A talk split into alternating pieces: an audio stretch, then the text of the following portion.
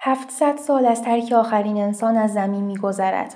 کره لاجوردی و سبز ما از زباله های صنعتی پر شده است. نه خبری از حیات است و نه خبری از کوچکترین نشاد.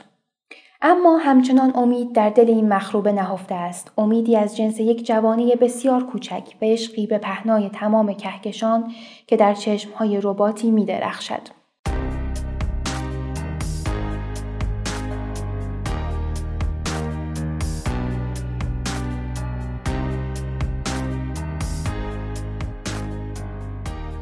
اینجا پادکست اوتوپیاس من الیارم. منم سنا. تو این اپیزود که فکر کنم اپیزود 20 مون باشه قراره در رابطه با یک انیمیشن صحبت بکنیم. انیمیشنی که احتمالا خیلیاتونم دیدید. اما من چون خودم تا حالا زیاد انیمیشن ندیدم خودم ندیده بودم. آره. دیشب دیدم انیمیشن والی ولی خب می‌دونستم والی کدوم انیمیشن اینا. خیلی تعریفش شنیده بودم ولی ندیده بودم. اگه والی ندیده باشی اون ربات رو یه آره، جایی آره. دیدی. اصلا همینجور یه برندیه واسه خودشون رباته. می‌خوایم امروز در رابطه با والی صحبت بکنیم ولی در این حال والی رو بهونه می‌دونیم تا گریزی بزنیم به دنیای انیمیشن ببینیم که اصلا انیمیشن چطوری ساخته میشه. وقتی از انیمیشن صحبت می‌کنیم دقیقا از چی صحبت می‌کنیم؟ موارد technical ش چیا هستن و موارد technical انیمیشن رو به ویژه انیمیشن های سه‌بعدی رو در دنیای خود والی بهش بپردازیم. به همین جهت ما برای این اپیزودمون مهمانی داشتیم آقای سید وحید مصطفوی که خودشون انیماتور، game designer و CGI artist هستن. همچنین تدریس هم می‌کنن در دانشگاه. ازشون خواهش کردیم تا در این اپیزود با ما همراه باشن. سنا مطالبی هم که گفتن آقای مصطفوی خیلی برای من به شخص جالب بود. برای منم همینطور. فکر کنم راجب تکنیکا دیگه همه صحبت ها رو کردن و آره ما راجب این حالا اینجا صحبت نمی کنیم ارجاعتون میدیم به اون صحبت هامون که قرار حدودا در عواسط اپیزودمون به مدت حدودا 45 ببخشید 40 دقیقه اینا باشون مصاحبه داشتیم. به نظر من که مصاحبه خیلی جذابی بوده. با ما تو این اپیزود همراه باشید که در عواسط کار قرار مصاحبهمون با ایشون رو بشنوید. ولی طبق روال تمام اپیزودها اول ببینیم که از خودمون چه خبر از دنیای سینما چه خبر. حدودا یه ما هم نبودیم. باید یکم سرعت بدیم به ساخت اپیزودهامون و بعدش بریم راجع به خود بحث اصلی امروزمون که انیمیشن والی هستش. تنها چه خبر از خودت؟ هیچی سلامتی درگیر زندگی و آره. روزایی که میگذره. منم حدودا دو سه هفته بود که خیلی کلا درگیر مسائل مختلف بودم. منم همینطور و هر هفته می‌گفتم امیدوارم این هفته آخری باشه که اینجوری. ولی امیدوارم واقعا این هفته آخری باشه. آها یه هنوز تموم نشده نه من تموم نشد منم یه سرماخوردگی داشتم البته سرماخوردگی مشکل نبود. ولی این ضبط اپیزودمون رو هم به تاخیر انداز صدام از ته بله. چاه در میومد خیلی با اصلا نمی‌تونستم صحبت یه ماه پیش یه ماه و نیم پیشم من همین مشکل آره داشتم. آره دقیقاً. اون ضبط اپیزود قبلی منم به همین بله. خاطر به تاخیر افتاد. به خاطر همین یه ماه یه ماه. نمی‌دونم چرا به وسط چله تابستون و سرما می‌خوریم. آره. و من تازگی هم یه حسی که خودم پیدا کردم حس می‌کنم گمم تو زندگی. یعنی این بار اولمه ها یعنی همیشه برای من چه چیزی okay بوده چگونگی مشکل بوده. یعنی که می‌دونستم می‌خوام چی کار کنم فقط نمی‌دونستم چطوری اونو عملیش بکنم. الان برای اولین بار تو زندگیم که چه چیزی okay چگونگی هم okay چرایش مثلا سواله واسم. یعنی می‌دونم می‌خوام چیکار کنم می‌دونم هم چطور این کار انجام بدم اما نمی‌دونم چرا باید این کار انجام بدم. با خودم میگم خب که چی؟ مثلا این کار انجام دادم ندادم که چی بشه؟ سوالای اصلی زندگی داری میشه آره. اصلا حتی راجع به پر استرس چیزایی که مثلا تا دو ماه پیش باعث می‌شد بیخوابی بکشم و انقدر استرسش روم زیاد بود و الان شرایط به مراتب حادترم شده نسبت به همون قضیه. ولی آره میگم خب خب که چی مثلا؟ و خیلی واقعا واسه عجیبه ها. چرا اهمیت داره اصلا؟ چرا اهمیت نداره آره اصلا؟ دقیقا همینه. چرایی ها واسه هم سواله. چرا اهمیت نداره یا چرا داره؟ نمی‌دونم چرا اینطوری از این که خودت استرس نداری استرس آره دقیقا همینه. خلاصه که امیدوارم یه راه حلی پیدا بکنم به این راجع به این مسئله. از دنیای سینما چه خبر سنا؟ یعنی اونقدر فاصله افتاده که من حس می‌کنم همه خبرها یه جورایی کهنه شدن. به خاطر همین هیچ خبر خاصی هم واسم جذاب نبود. به غیر از اینکه آرون پال و کیت مارا قراره تو سریال فصل جدید سریال بلک میرور بازی کنن. خب یه خبر دیگه ای که داشتیم خداحافظی کردن ها بود اینکه خبر خداحافظی جان ویلیامز رو از دنیای ساخت موسیقی متن فیلم ها شنیدیم که قراره که فیلم ایندیانا جونز به احتمال زیاد ایندیانا جونز پنج آخرین ساختش باشه و همچنین خود وودیالن هم مصاحبه کرده و گفته که احتمالا پاییز امسال مصادف با ساخت پنجاهمین فیلمش دیگه فیلمسازی رو هم به بوسه بذاره کنار و علتش اینه که میگه دیگه فیلمسازی برای من اون جذبه دوران قبلی رو نداره و دلیل عمدهش رو هم کرونا می‌دونه و میگه که این سرویس های استریم و اینا که دیگه پای مردم رو از سالن های سینما دور کرده میگه که اون جذابیت سینما از دست رفته و احتمالا وودیالن و جان ویلیامز که جفتشون هم اسطوره های دنیای سینما هستن امسال آخرین سالهاشون باشه. امیدوارم که اینطوری نباشه. خبر دیگه؟ خبر دیگه اینه که خب ما چند تا اپیزود قبلی هم هی خبر داشتیم که قرار فیلم زندگی نامه فلان خواننده رو بسازن فلان بازیگر رو بسازن. حالا این بار قره به نام ایمی واین هاست افتاده که قرار کارگردانیش هم به احتمال زیاد سم تیلور جانسون باشه. فیلم مستندش هم یادم ساخته بله ساخته بودن. اسکار هم برنده شد. ولی این حالت بیوگرافی داره و مستند نیست. خبر بعدی این که بونگ جون هو که اون رو ما با فیلم های مثل پاراسایت میشناسیمش. ولی من بیشتر از پاراسایت با اسنو پیرسر میشناسمش. اسنو پیرسر من خیلی فیلم جالبی بود. قراره یه فیلم علمی تخیلی جدید دیگه ای بسازه که یه فیلم فضایی هستش به اسم میکی سون که رابرت پتینسون نقش اصلی رو قراره بازی کنه و داریوش خونجی هم قراره فیلم بردارش باشه. رابرت پتینسون چند سال طول کشید انگار از اون بار سنگین Twilight خارج بشه و واقعا بازیاشو ببینیم. حالا تو بتمن بازی خیلی خوبی داشت. یه بتمن خیلی شاهکاری بود. علاوه بر اون کریستیان تنت هم خوب بازی کرده آره آره. کریستن استوارت هم تازگی بازیش خیلی بهتر شده. اونم از بار Twilight خارج شده. حتی نقشایی هم که می‌گیره متفاوت تره تو فیلم Crimes of Future یه بازی خیلی بهتری رو به نمایش گذاشته بود. بله دقیقا همینطوره. همچنین یه خبر خیلی خیلی جالبی بود در رابطه با شخصیت میکی ماوس. که اعلام شده در سال 2024 قراره که مالکیتش از دست دیزنی در بیاد. و این چرا اینطوریه؟ به خاطر اینکه طبق قانون مالکیت عمومی و ثبت پتنت آمریکا یک محصولی که 95 سال از عمرش بگذره دیگه مالکیت عمومی میشه. و اگه این اتفاق بیفته در سال 2024 قراره که کاراکتر میکی ماس دیگه تحت تسلط در واقع دیزنی نباشه و مالکیتش عمومی بشه.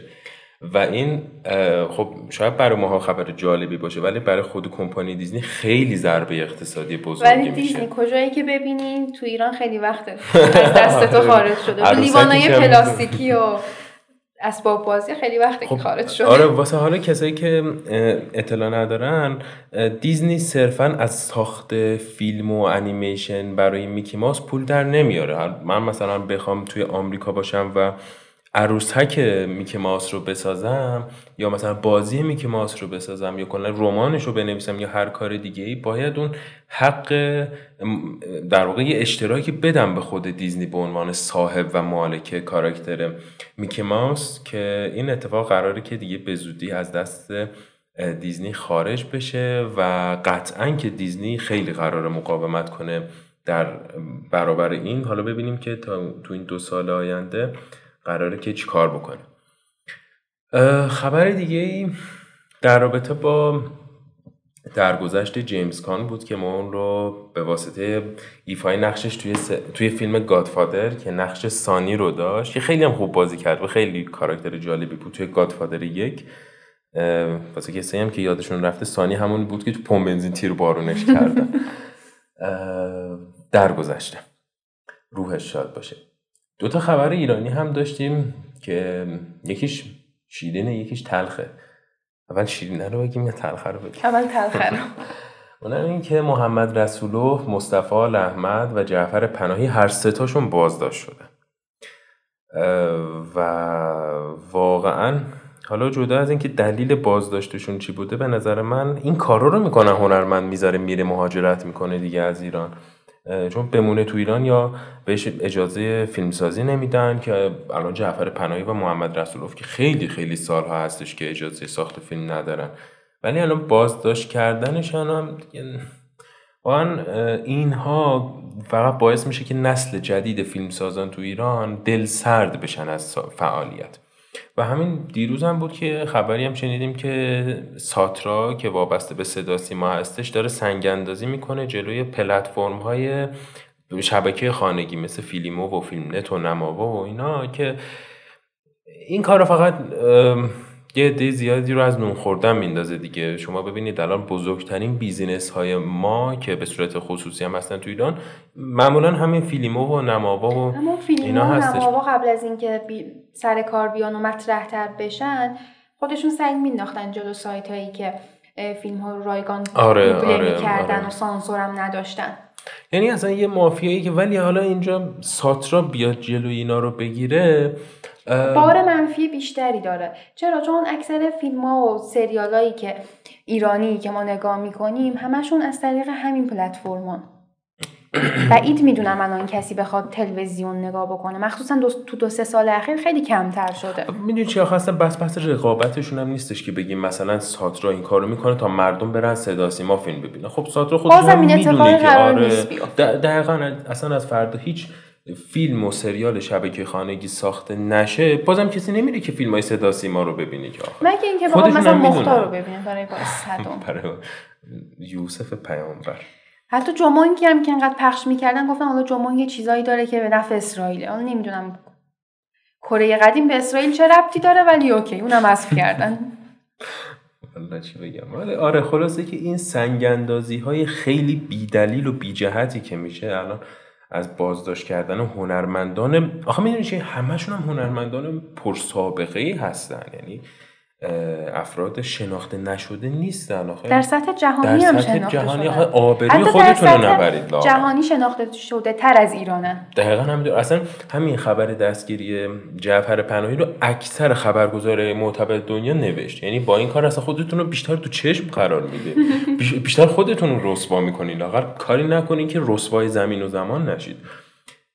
این خبر تلخمون بود و خبر شادمون که لیلا حاتمی داور جشنواره ونیز شده که حداقل باعث میشه که سینمای ایران در عرصه بین المللی و چهره های ایرانی در عرصه بین المللی مطرح بشن. امیدوارم لیلا حاتمی رو هم سرنوشتش مثل سعید روستایی نشه که چون رفت به جشنواره خارجی از فعالیت ممنوعش کردن.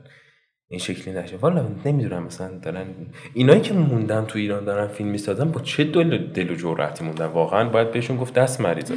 توی این شرایط بمونی و فیلم بسازی واقعا. بر اخبارمون اینها بودن. بریم سراغ والدی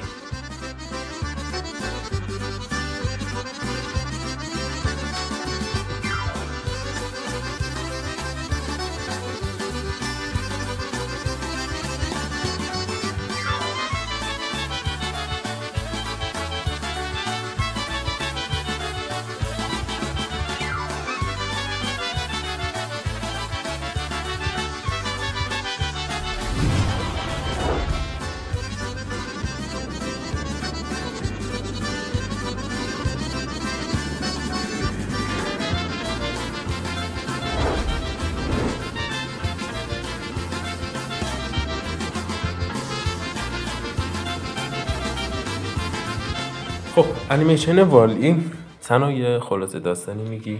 انیمیشن والی یه دیستوپیایی نشون میده یه کره زمین بعد از 700 سال که پر از زباله های صنعتی زباله های صنعتی که ارتفاعشون حتی بیشتر از آسمان خراش های بزرگ و بلند دنیاست. و هیچ حیاتی تو این کره زمین وجود نداره. فقط یه ربات کوچولوه که کارش فشرده کردن و جمعآوری کردن این زباله هاست. این ربات علاوه بر اینکه حالت فیزیکی و ظاهرش خیلی قدیمی هم هست خودش یه دل خیلی نازک و خیلی بچگونه ای هم داره. اسمش والایه. که والی از بین این زباله های چیزهایی واسه دل مشغولی خودش پیدا می‌کنه و اتاقش خیلی شبیه اتاق نوجواناست و یه روز یه سفینه وارد این کره زمین میشه که یه ربات جدیده خیلی نونوارم هست به نام ایو که در جستجوی حیاته. بله. به نظر من این انیمیشن نکات ریز جالب و گوگولی زیادی داره. مثلا اونجایی که والی یه حلقه پیدا می‌کنه حلقه الماس که خود حلقه رو پرت می‌کنه دور و جعبش رو نگه میداره. حتی اوایل انیمیشن ما می‌بینیم که بانک ها اینا همشون خب تخریب شدن پولا رو ریختن رو زمین و والی از روی این پول ها میگذره. یعنی ارزش پول حتی کمتر از زباله است که بیاد فشردهشون بکنه. یا مثلا لابلای اون چیزایی که پیدا می‌کرد یه قاشق پیدا کرده بود که چنگال بود در واقع شبیه قاشق بود. می‌خواست بیاد بذاره سرچش مونده بود که اینو به عنوان چنگال در نظر بگیره یا قاشق در نظر بگیره. یعنی جزئیات خیلی اهمیت های جالبی داشت. هم از لحاظ تکنیکی جزئیات خیلی واضح و جالب بود. هم از لحاظ مفهومی. حالا قضیه ایسترک ها هم تو همه انیمیشن های پیکسار مطرحه. علاوه بر اینایی که ما گفتیم یه جورایی شاید واسه خودمون هم Easter egg محسوب بشه. حالا خب این Easter egg چیه؟ Easter egg از کلمش از عید پاک مسیحی ها میاد که پدر و مادرها معمولا شکلات ها، تخم مرغ های شکلاتی و رنگی رو تو خونه قایم می‌کنن که بچه ها باید برن پیداشون بکنن. تو انیمیشن ها و فیلم ها هم این Easter egg ها خیلی به کار میرن. مثلا تو خود همین انیمیشن والی میاد پیکسار یه انیمیشنی داره که اکثرا دیدیم یا شنیدیم به نام توی استوری. یه شخصیتی داره که خوکه اسمش همه. مثلا توی گوشه از زباله ها اون همو میاد تو مقیاس خیلی کوچیکتر نشون میده. یا مثلا اسامی کاپیتان هایی که تو سفینه فضایی می‌بینیم اسامیشون همون نویسندگان پیکسار هستن. چه جالب. از این نکات ریز خیلی استفاده می‌کنم. و اینم اشاره بکنیم که خود نویسنده Toy Story ها هم و همچنین آثاری مثل Finding Nemo و Finding Dory هم خود کارگردان و نویسنده این اثر هستش یعنی اندرو استنتون. اندرو استنتون چهار سال روی این فیلمنامه والی کار کرده. به خاطر همینه که این جزئیاتش هم خیلی خوب و حساب شده است. هم از لحاظ داستانی هم از لحاظ تکنیکی. اندرو استنتون با بچگی ما خیلی اخت شده. اکثر انیمیشن هایی که ما دیدیم یا کارگردانش بود یا فیلمنامه نویسش بود یا حداقل صدا پیشش بود. مثلا تو راتاتوی تو Brave حتی انیمیشن های خیلی کوتاهی که خیلی مطرحن مثل Piper نقش داشته اندرو استنتون. بله. یه چیز دیگه که راجع به این انیمیشن خیلی برا من جالبه اونم اینه که توجهش به یک سری اتفاقات تو جهان واقعی به خصوص مسائل فضایی و اینجور چیزها هستش. اونم این که خب این اثر مال سال 2008 چهارده سال پیش و اون زباله های فضایی که کره زمین رو احاطه کردن رو نشون میده خیلی خیلی جالبه واسم چون که این دغدغه که مثلا دو سه سال مطرح شده به واسطه فعالیت هایی که شرکت اسپیس داره. اون زباله های فضایی که ناسا فرستاده چون می‌دونید که اسپیس این پروژه های استارلینکش که همش رو به فضا ارسال می‌کنه این موشک ها و بوسترهاشون که میرن همشون زباله میشن تو فضا. یعنی بر نمیگردن به زمین. و خود الان حدودا 1300 تا اینا هم که خود ماهواره های استارلینک رو داریم که داره دور کره زمین میچرخه و اینترنت میده. خود اینا یه بخشی از کره زمین رو احاطه کردن. اون زباله های فضایی که از دوران قبلی مونده همه اینا یعنی باعث میشه که پیش بینی دانشمنده اینه که قرار در 40 50 سال آینده کل سطح کره زمین با این زباله های فضایی احاطه بشه. و حالا خطرناکیش هم اینه که این زباله ها با سرعت چند صد کیلومتر بر ساعت دارن میچرخن. یعنی دور جاذبه تو دام جاذبه زمین افتادن و دارن دور زمین میچرخن. با سرعت چند صد کیلومتر. یعنی شما فکر کن از زمین بخوای یک موشک رو ارسال بکنی این موشکی که میره بالا اونم با سرعت چند صد کیلومتر بیا بخوره به اینا. این چه اتفاقی میفته یک فاجعه میشه واقعا. این اصلا از لابل اونو چطوری می‌خوان عبور بکنن خودش برای آینده بشر یک چالشه و جالب اینه که در سال 2008 که 14 سال پیش بوده به خوبی این قضیه پیش بینی شده. حالا نه اینکه پیش بینیش غیر ممکن بوده باشه ولی اینکه در حد یک دغدغه جهانی باشه حداقل من ندیدم توی اثر سینمایی دیگه در حالی که فقط یک یا دو صحنه این کره زمین رو از فاصله دور نشون میده که ما زباله ها رو می‌بینیم. یعنی صحنه اصلی و اساسی هم نیست که خیلی روش فکر کنن. این نشون میده که چقدر مشاور علمی تو کارای انیمیشن و حتی فیلم سازی هم خیلی مهمه. اون باورپذیریش تو طی چند سال آینده خیلی کمک می‌کنه.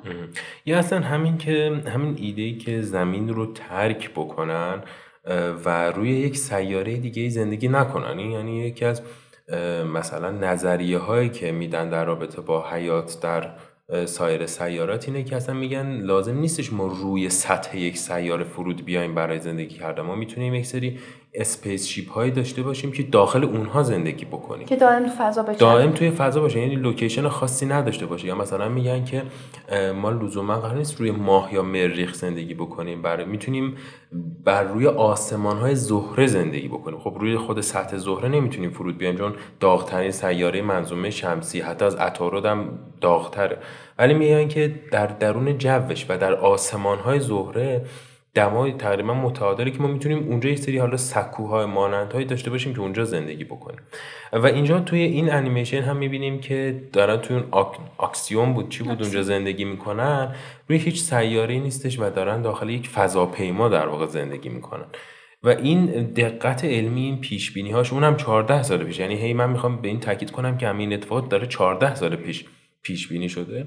خیلی جالبه واسه. همین آکسیوم رو برای طراحی اون فضاش از شانگهای و دبی خیلی الهام گرفتن.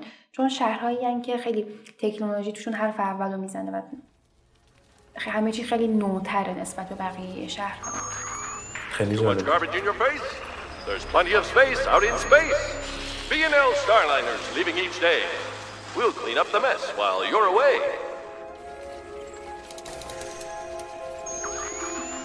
the mess while you're away. The jewel of the B&L fleet, the Axiom. Spend your five-year cruise in style, waited on 24 hours a day by our fully automated crew, while your captain and autopilot chart a course for non-stop entertainment, fine dining, and with our all-access hover chairs, even grandma can join the fun. There's no need to walk. The Axiom. و علاوه بر اون از نقاشی های دهه 60 که ناسا برای تبلیغ استفاده می کرد هم الهام گرفتن برای طراحی این سفینه ها و فضای خود آکسیوم. و خود کادری که این تو تولید انیمیشن نقش داشتن بچگیشون رو با اون طراحی ها گذرونده بودن. و خیلی جالبه که بعد چند سال بیان یه انیمیشنی تولید بکنن که از ایده های دوره کودکیشون الهام گرفتن. خیلی جالبه. من فکر کنم توی ایده پردازی این انیمیشن از فیلم 2001 اودیسه فضایی الهام گرفتن. مثلا کاراکتر هارولد بود. دقیقا مشخصه که اون کاراکتر چی بود؟ هوش مصنوعی بود توی 2001 مخالف بشریت بود. دقیقا مشخص از اون الهام ربات آتو بود فکر کنم حالت فرمان آره من فیلمو دوبله فارسی شد دیدم اونجا می‌گفت هارولد. نمی‌دونم حالا توی انگلیسی هم به همون اسم بود یا و خب. علاوه بر اون یه الهام خیلی جالبی هم دارن. حالا الهام که نگیم یه بازم این یه استرگه وال ای وقتی که رو زمین بود یه پتی داشت. یه سوسک بود که بهش سوسک حمام میگن. از لحاظ علمی که بعدها حشره های ایرانی میگن که سوسک حمام واژه مناسبی نیست. ما تو ترکی به این سوسک حماما میگیم سوسری. واقعا سوسری واژه علمی تریه که بهش سوسری آمریکایی میگن. اسمش حال بود. حالا چرا حال؟ همین سوسک ها تو انگلیسی اسمشون کاکروچه. کاکروچ. و خیلی تلفظش شبیه هالروچه. هالروچ کی بوده؟ یکی از اعضای تولید فیلم همون 2000 که بوده. و علاوه بر اون تهیه کننده فیلم ها هم بوده. فیلم های خیلی مهم و سابق. چرا اومده؟ اسمش روی سوسک گذاشتن. احتمالا اون سوسک رو طراحی کرده بودن به این دلیل که این سوسک ها های خیلی حشره خیلی مقاومیه. حتی میگن که در برابر بمب اتم هم مقاومت می‌کنه. به خاطر همینه که تو کره زمینی که پر از زباله های صنعتیه اون سوسک زنده مونده. حتی یه جا اون ایوه شلیک می‌کنه به زمین. زمین میتره که ولی اون زنده میمونه. وادی از روش رد میشه. بازم هیچیش نمیشه. به خاطر همین این حاله خیلی موجود جون سختی بوده و به خاطر اینکه برای اینکه اسمی باسش انتخاب کنن از خب کاکروچ که اسم نوعشه. یا می‌بینن که شبیه هالروچه به خاطر همین اسمش هم حال می‌ذارن. آره یه نکته جالبی دیگه ای که این فیلم داشت اینه که خب ما 700 سال بعد رو شاهد هستیم دیگه ولی یه جایی اون کاپیتانه یه دیالوگ خیلی خیلی جالب داره. یادم نمیاد کاپیتانه بود یا یکی دیگه از انسان بود که متعجب میشه یه شور و شعفی داره میگه که خیلی جالبه که ما توی این آکسیوم به قدری پیشرفت کردیم که تونستیم به شرایط زندگی انسان ها در 700 سال قبل برگردیم. اوج پیشرفتش با افتخار میگن که ما به 700 سال پیش برگشتیم. مثل ایران الان ولی حالا این واسه من جالب بود که توی همه فیلم های علمی تخیلی اینا کلا دو تا جنبه دارن نسبت به آینده. یا آینده رو خیلی جهان مدرن پیشرفته و تکنولوژیک می‌دونن یا اینکه میگن که مثلا هوش اومده نابود کرده دنیا به فنا رفته و اینجور چیزها. ولی اینجا دیدگاه جالبی که داره اینه که با افتخار آره میگن که ما بعد از 700 سال پیش تونستیم بالاخره به گذشتمون برسیم. و علاوه بر اینکه آینده کره زمین نابود شده است آینده اون سفینه ها پیشرفته است. به خب چون بشر اونجا داره زندگی شده ولی داره همون الگو رو تکرار می‌کنه ها. اونجا می‌بینی بعد اگزجره شده. آره دقیقا اون زباله های فضایی هم که توی اون Axiom تولید میشه خیلی بیشتره چون اونجا هم وال ای دارن اگه دقت کرده باشی. یه سری ربات هایی مثل وال ای ولی وال هایی که برای Axiom وال ای برای Earth نیست برای Axiom ه که می‌بینید که از نظر حجم و ابعادی چندین برابر وال ای هن. یعنی انگار زباله ها. زباله ها هم تو اونجا خیلی بیشتر شدن. یعنی انگار پیشرفت انسان ها تو این بوده که فقط زباله های بیشتری تولید, بکنه. علاوه بر اون روی کرده فیلم ها و انیمیشن ها به ربات ها هم خیلی جالبه. معمولا تو هم اشاره کردی که یا ربات ها رو موجوداتی ضعیف نشون میدن که در کنار انسانن یا خیلی دیگه شرور شدن انسان رو حذف کردن یه جورایی خودشون دارن زندگی می‌کنن و به نوعی جای انسان ها رو گرفتن. تو این انیمیشن هر دو حالت وجود داره. در کنار اینکه ربات ها بیشتر برای همین مصارف شخصی آدما راحت تر بودنشونن یه جورایی جاشون هم گرفتن. همون رباته که جای کاپیتون رو گرفته و به جای اون تصمیم می‌گیره. می‌تونه اون نموده ربات شرور باشه. دقیقا همینطوره. منم اتفاقا به همین فکر می‌کردم. ما معمولا توی فیلم ها یعنی یا ربات ها مثبتن آدم ها منفی یا, آدم ها مثبتن ربات ها منفی. اینجا ترکیبیه. یعنی هم ربات مثبت داریم مثل همین والی و ایو هم ربات منفی داریم مثل همون فرمانه که دست کاپیتان همچنین بین آدم ها هم یعنی هم آدم ها می‌بینیم کاراکتر منفی هم هستن. خود کاپیتان اوایل کاراکتر منفیه ولی می‌بینی که بعدا کاراکتر مثبت میشه. و یا مثلا خود همون انسان ها می‌بینی که دست به دست هم میدن تو انتهای فیلم تا اون گیاه رو نجات بدن. آدمایی که فقط screen مقابلشون نگاه می‌کردن حتی نمی‌دیدن که آسمون چجوریه فضا چجوری دیده میشه که والی باعث میشه اون screen یکی از خان... یکی از این ساکنا که خانوم بود اسمش ماری بود یا ماریا بود قطع بشه و اون ببینه که تو چه فضایی دارن زندگی می‌کنن. آره. و این خودش جالب بود که اون سیستم اون شرایط انگار کاراکتر منفی داستان هستش. یا شاید بشه گفت زباله ها کاراکتر منفی اصلی داستان هستش. و حتی یه جاهایی می‌تونیم به این فکر کنیم که این تنبل بودن آدما و زندگی نکردن و صرفا به یک اسکرین خیره شدن حتی از اون دستور گرفتن خودش مثل کاراکتر منفی مجازی این انیمیشن بوده. یه جایی از انیمیشن میگه که یه تبلیغی میاد که blue is the new red. همه ملت بدون اینکه فکر کنن یه دکمه می‌زنن لباساشون از قرمز تغییر میدن به آبی. نشون میده که چقدر دیکته میشه واسهشون. خودشون هیچ تصمیم گیرنده نیستن. و با هیچ اهمیتی هم نداره وقتی که لباسشون آبی شد دوباره به همون کارهای قبلشون ادامه دادن. ما خیلی حالت ضعیف شده اینو تو زندگی روزمره هم داریم. مثلا چرا باید فلان مدل کفش یهویی مد بشه و همه بدون اینکه فکر بکنن که آیا این اصلا راحت راحت نیست کاربردیه به چیه میرن می‌خرن. ما هم دقیقا مثل اوناییم. آره دیگه به صورت اگزاجره داره شرایط الان ما رو چیز می‌کنه دیگه. و این آدمایی هم که رو صندلی مانند های متحرک بودن و حرکت می‌کردن. حتی دیگه راه نمی‌رفتن. نمی‌تونستن سر پا نمی‌تونستن سر پا شبیه یه کیسه آب گرمی بودن که زیاد توش آب ریختی.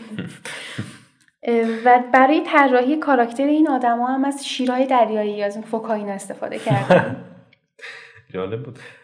حالا بحث کاراکترها شد. ما دو تا کاراکتر اصلی داریم والی و ایو. یه چیزی که برای من جالب بود این بود که ما نمی‌تونیم کلا توی فیلم تشخیص بدیم که والی پسر یا دختر ایو پسر یا دختره. حالا درسته که صداپیشه والی پسر بوده آقا بوده و صداپیشه ایو خانوم بوده. اما من خودم رو توی که حس می‌کردم می‌گفتم خب این می‌تونه جابجا هم بشه می‌تونه مثلا جنسیت مطرح نیست آره چون مثلا ایو می‌بینیم که جنگجو سرباز بیشتر پس می‌تونه اون کاراکتر مردانه هم داشته باشه. و ایو اون مثلا اتاقش رو خوشگل می‌کنه و ریس اینا آویزون کرده از این ور می‌تونه کاراکتر دختر هم داشته باشه از طرف دیگه از اونجایی که مثلا والی افتاده دنبال اون ایوه این حول تره پس این پسره Define Ho Down. Ho Down, a social gathering at which lively dancing would take place. Auto Earth is amazing! These are called farms. Humans would put seeds in the ground, pour water on them, and they'd grow food like pizza. Good night, Captain.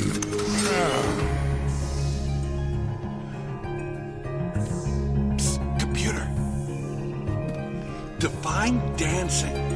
Dancing, a series of movements involving two partners where speed and rhythm match harmoniously with music. و کلا تو داستان ها و انیمیشن ها این که کاراکترها مرد مرد و زن زن نباشن خیلی مهمه منظورم از این قضیه اینه که ما برای خانم های ویژگی های خاصی رو در نظر می‌گیریم ولی تو داستان هایی که کاراکتر زن از این ویژگی ها فراتر میره یا برعکس کاراکتر مرد از این ویژگی ها فراتر میره برای انسان امروز جذابتره. منظورم قضیه حالا اون جنسیت و اینا نیست ها. خود حالت رفتارهاه. به خاطر همینه که انیمیشن هایی که مثلا یه زن جنگجو توش باشه شاید واسه ما جذابتره. البته الان اونقدر رو اون قضیه focus کردن که حالت جذاب بودنش رو داره از دست میده. مثل Wonder Woman و اینا که آره انگار مثلا اگر زن بخواد بخواد حضورش رو در جامعه اثبات بکنه باید انگار مثل مرد باشه. و من خودم به شخص خیلی با این قضیه مخالفم. یا مثلا بعضی از این کمپینا و جنبش های فمینیستی رو می‌بینی که تصویرشون کاراکتر یه زنی که اینطوری بازو گرفته و میگه مثلا منم قدرت دارم. و به نظر من خیلی اشتباهه.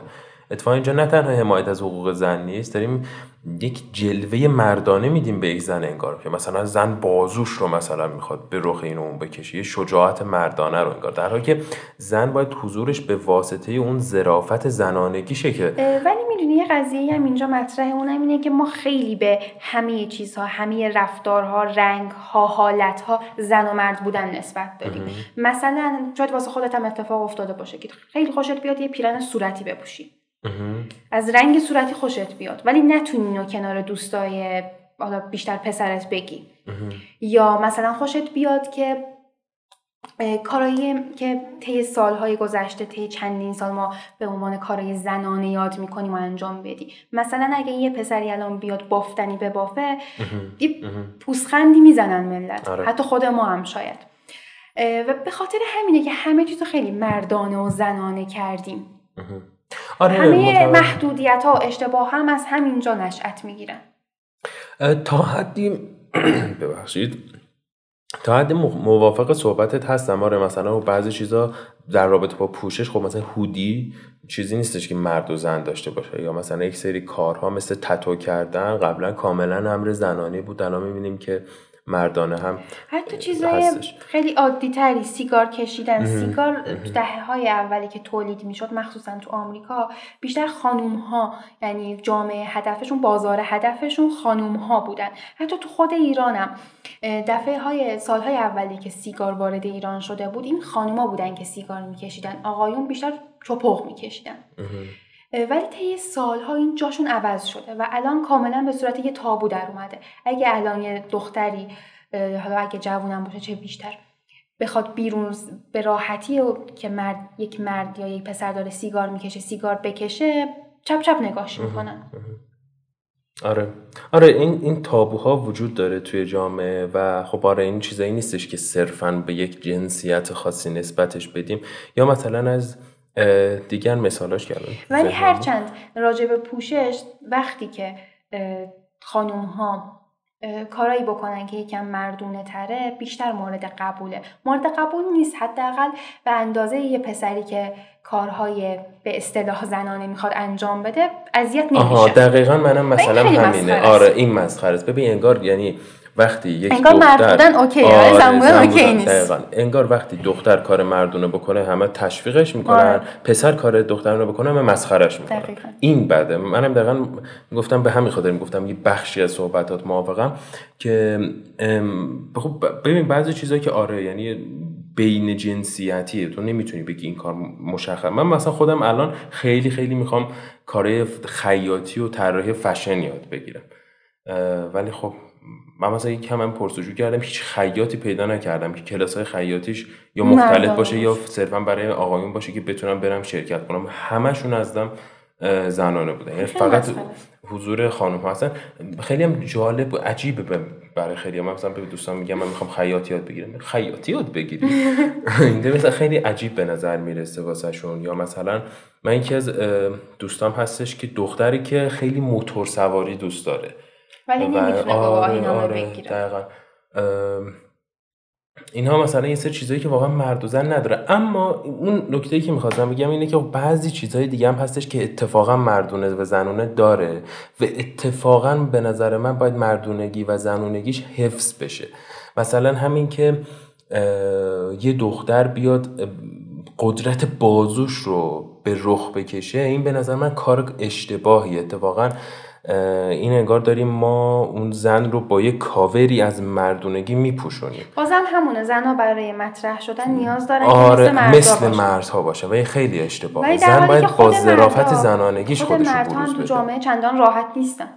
خیلی مسائل مختلفی وجود داره که مردارم از هر لحاظ آزار میدن. آره آره کاملا موافقم. یعنی کلا من خودم موافق این قضیه هستم که مرد انرژی و قدرت مردانگیش رو بیشتر کنه. از هر جهت خب؟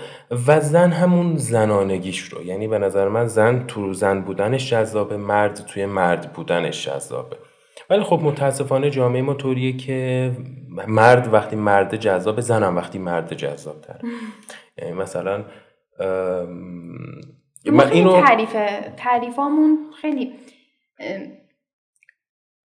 محکم تره یعنی یه تعداد کارا یه تعداد رفتارا یه, یه تعداد بازم میگم رنگا صد درصد زنانن یا صد درصد مردانن. در حالی که خیلی از چیزها به جنسیت کوچکترین ربطی نداره.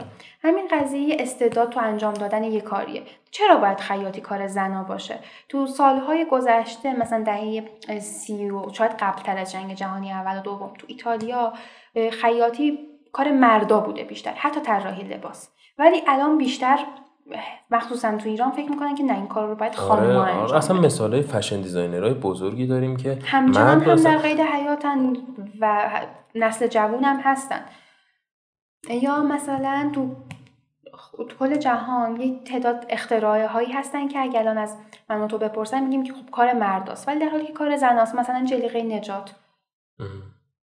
آره اتفاقا اینجا حالا جا داره یه پادکست رو هم معرفی بکنیم به اسم پادکست یونیکورن که در رابطه با داستان زندگی زنان موفق جهان هستش. با اینکه حالا چهار پنج تا اپیزود بیشتر فعلا منتشر نکردم ولی این پادکست خیلی جالبیه که یعنی اون جاهایی که ما فکرش رو نمی کنیم مثلا مدیرعامل یوتیوب خانومه مدیرعامل پپسی خانومه. یعنی افرادی که در جایگاه ها و سمت هایی که مثلا انتظارش رو نداریم. یا همین مثلا مثال خیاط ها رو که گفته مثلا همین فیلم Phantom Thread هستش. مثلا یه fashion designer ی که آقاییه نقشش رو دنیل دی لوئیس بازی می‌کنه. برام. چه شد که به اینجا رسیدیم؟ از والی و آره. و ایو هم همون اسم مسیحیه و انگلیسی حواست در واقع. البته یه جا توی فیلم نشون میده که وال ای مخفف اون حروفی هستش که W برمیگرده آره. به waste بود. مربوط به کاری که انجام میده. آره، ولی آره. ایو به هوا برمیگرده. آره. جالبه. و راجع به طراحی نه طراحی محتوایی این انیمیشن میگن که کاراکتر وال ای شباهت هایی داره به مثلا پروموت تو افسانه های یونان باستان. پروموته تایتانی بود که طی جنگ تایتان ها زنده میمونه و زئوس بهش یک فرصتی رو میده که همه چیز رو به انسان ها ببخشه و یاد بده به غیر از آتش. پروموته می‌بینه که زندگی آدم ها بدون آتش یه نواقصی داره و رفته رفته هم به آدم ها دل بسته بوده. به خاطر همین میاد آتش رو هم بهشون تقدیم می‌کنه و با بخشیدن این آتش انگار یک در جدیدی از دانش به روی مردم باز میشه و زئوس که پدر آسمان ها و خدای خدایان یونان بوده خشمش می‌گیره و پروموته یا پروموتوس رو تبدیل می‌کنه به حالت ساکنی که هر روز یک عقاب هر شب یک عقاب بیاد جگرش رو بخوره و هر روز جگرش دوباره رشد بکنه. چه جالب. شکنجش میده.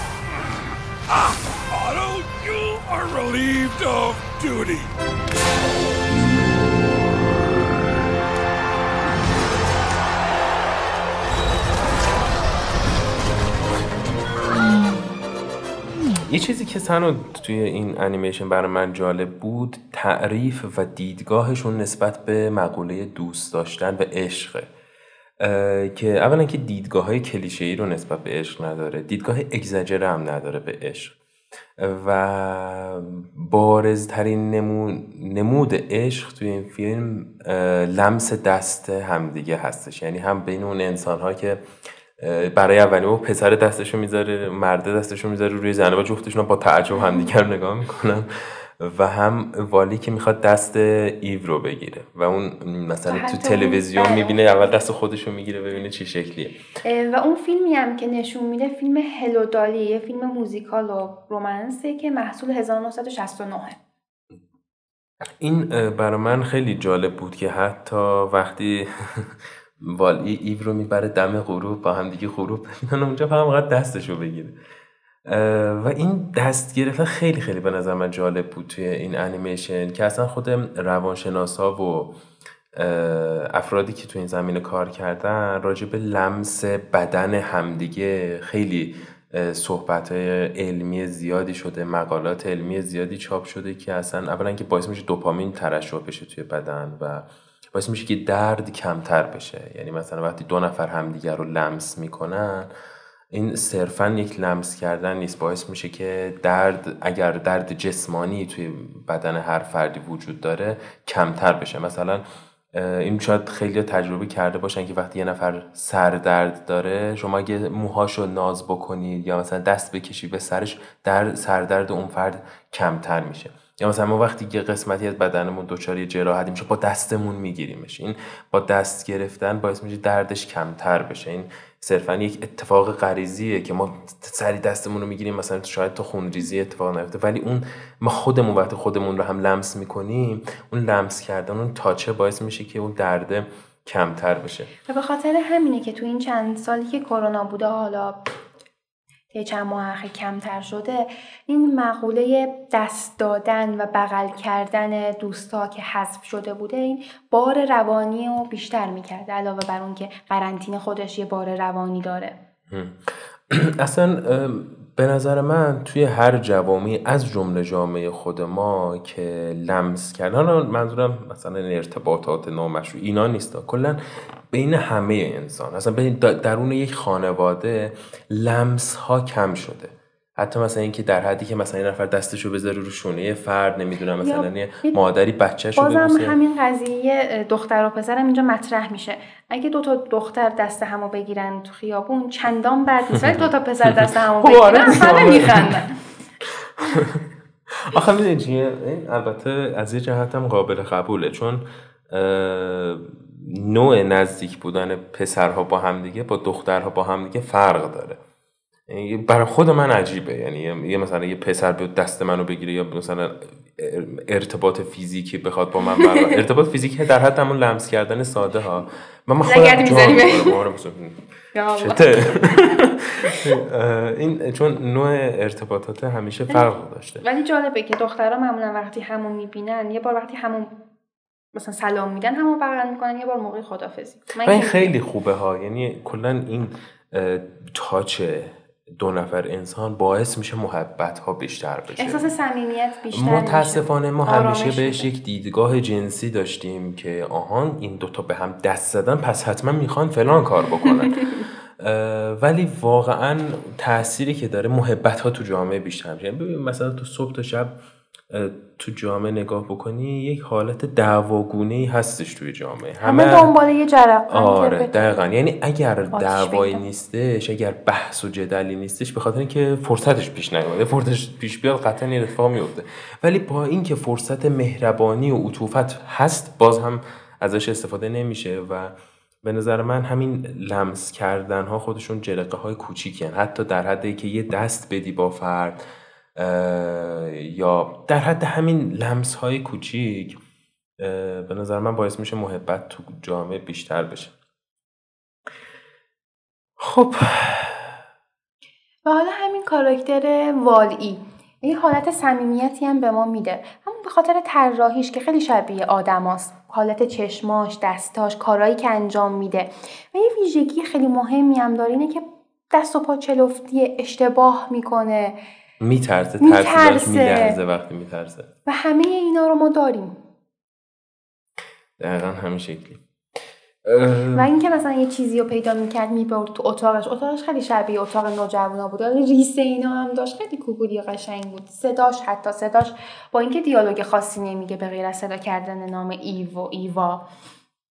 ولی باز هم خیلی تاثیر زیادی داره. صدا گزارش آقای بن برته که معمولا صدای ربات ها رو تو فیلم ها و انیمیشن ها خیلی بیشتر صدا گذاریش به عهده ایشونه. و الگوی صدای والی هم از ربات آردو آرتو دی تو ستار وارز. و حتی آقای بنبرت نمی‌خواسته که دیگه صدای ربات در بیاره. ولی وقتی با کاراکتر والی آشنا میشه میگه می‌بینه که نه این ربات با ربات های دیگه فرق داره. و تموم شدن باتری والی که یه جاهایی باتریش تموم میشه. و وقتی باتریش تموم میشه انگار تازه از خواب بیدار شد یه خوابالوئه می‌خوره به این ور اون اون صدای تموم شدن باتریش هم از آلارم مکینتاش برداشتن. سیستم مکینتاش. و ایو هم صدای ایو هم خیلی جالبه. صدا گذارش اصلا شغلش صداگذاری نبوده. یکی از کارکنای پیکسار بوده که به خاطر این پروژه تست میده و صداگذاری ایو به عهده اون میشه. چه جالب. و موسیقی انتخاب موسیقی و کلا موسیقی متن و تم این اثر هم توماس نیومنه که آهنگسازی Finding Nemo رو هم به عهده داشته. یه چیز دیگه که جالب بود توی این انیمیشن برای من حالا راجع به مسئله تکنیکالش که صحبت کردیم توی مصاحبمون ولی در رابطه با این بود که اتفاقات کوچیک تاثیرات بزرگ دارن. یعنی همین اتفاق کوچیکی که اگر والی لابلای اون زباله ها اون گیاه رو پیدا نمی کرد کل نسل بشریت بر نمیگشت به کره زمین. یا اگه والی به دنبال ایو نمی رفت دقیقا یا اصلا همین که همین بحث بحث های محیط زیستی اینکه ما میگیم آقا هر فردی زباله ها رو فلان کنه بهمان کنه. این برای خود من هیچ وقت اثبات نشده که من مثلا اینو بذارم اینجا چه فرقی می‌کنه؟ ولی در حالی که فرق می‌کنه. یعنی دقیقا همینه که هر فردی یه کوچولو کوچولو زباله ها رو مثلا بیشتر مصرف می‌کنه در نهایت باعث میشه که فاجعه. آره در تو کره زمین نشه زندگی کرد. این دیدگاهی که اتفاقات کوچیک تغییرات بزرگ رو ایجاد می‌کنن خیلی برای من دیدگاهش جالب بود توی این فیلم. نظر تو چیه راجبه؟ کاملا موافقم. همین نقش والی تو برگردونن آدما به زمین اون محبت و ایثاری که داشته. اگه والی ربات خیلی خشکی بود مثل بقیه البته ربات ها اکثرا رفته رفته که به انتهای انیمیشن نزدیکتر می‌شدیم احساساتشون بیشتر می‌شد. ولی اگه والی هیچ احساسی نداشت و کارش صرفا فشرده کردن زباله ها بود هیچ وقت آدم ها به کره زمین دوباره بر نمیگشتن. و راجع به برگشت آدم ها به کره زمین یه چیز خیلی جالبه. 700 سال گذشته همه اونایی که اونجا به دنیا اومدن کره زمین رو ندیدن. همون اسکرین رو دیدن همون Axiom رو دیدن تو همون شرایط زندگی کردن. ولی وقتی لفظ خونه میاد انگار یاد یه خاطره خیلی دوری میافتن که از خونه داشتن. و حتی آکسیومی که توش به دنیا اومدن اون حالت ثابت بودن رو نداره انگار یه جای موقتیه. این خیلی جالب بود واسه آره. و کلا اون اتفاقات نچرال زمین خیلی واسهشون جالبه. مثلا کاپیتان با اینکه زمین رو ندیده ولی مثلا وقتی برای اولین بار مواجه میشه به واسطه اون کامپیوتر با زمین میگه اه مثلا رقصیدن رو توصیف کن گیاه رو توصیف کن واسم. مثلا یه زمین رو واسم توصیف کن. وقتی خیلی واسش جالبه. همون مثلا کاپیتانی که به زور صبح سب ساعت دوازده از خواب بیدار شد و شب هم زود میخوابیم. می‌بینیم که شب با اینکه اون انجینه میگه که بسته دیگه موقع خوابه میگه نه بذار بگم مثلا فلان چیزو واسه هم توصیف کن کامپیوتر بهمان چیزو توصیف کن. اون زمین اون نشار بودنش واسش جذابیت رو داره. و نشون میده که هر چقدر هم ما علممون پیشرفت بکنه و فرض کنیم که ما تو سیارات یا بین سیارات زندگی جدید رو می‌تونیم شروع بکنیم ولی زمین خونه ماست. و باید قدر این خونه رو بدونیم. خونه ای که حالش هم چندان خوب نیست, و هر روز اخبار جدیدی از همین حال بدش میشنویم و خیلی راحت از کنارش رد میشیم. حالا در مقیاس خیلی کوچیکتر نگاه کنیم. همین خشک شدن دریاچه اورمیه چقدر جانب میلیون ها موجود زنده نه تنها انسان موجود زنده رو به خطر میندازه. این اصلا می‌دونی چیه؟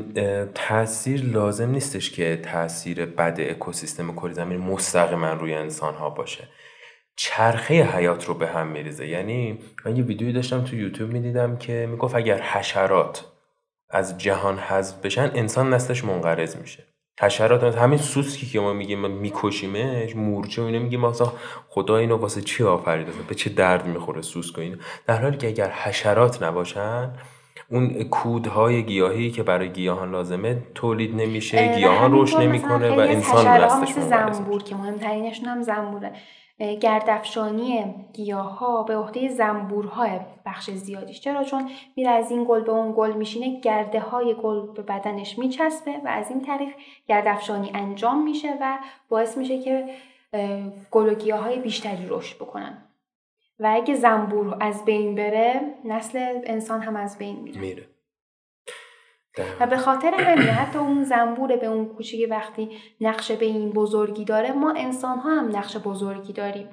شاید امروز رفتم از سوپری آب گرفتم مثلا توی کیسه گذاشت گفتم خب یه بار دیگه چه عیبی داره؟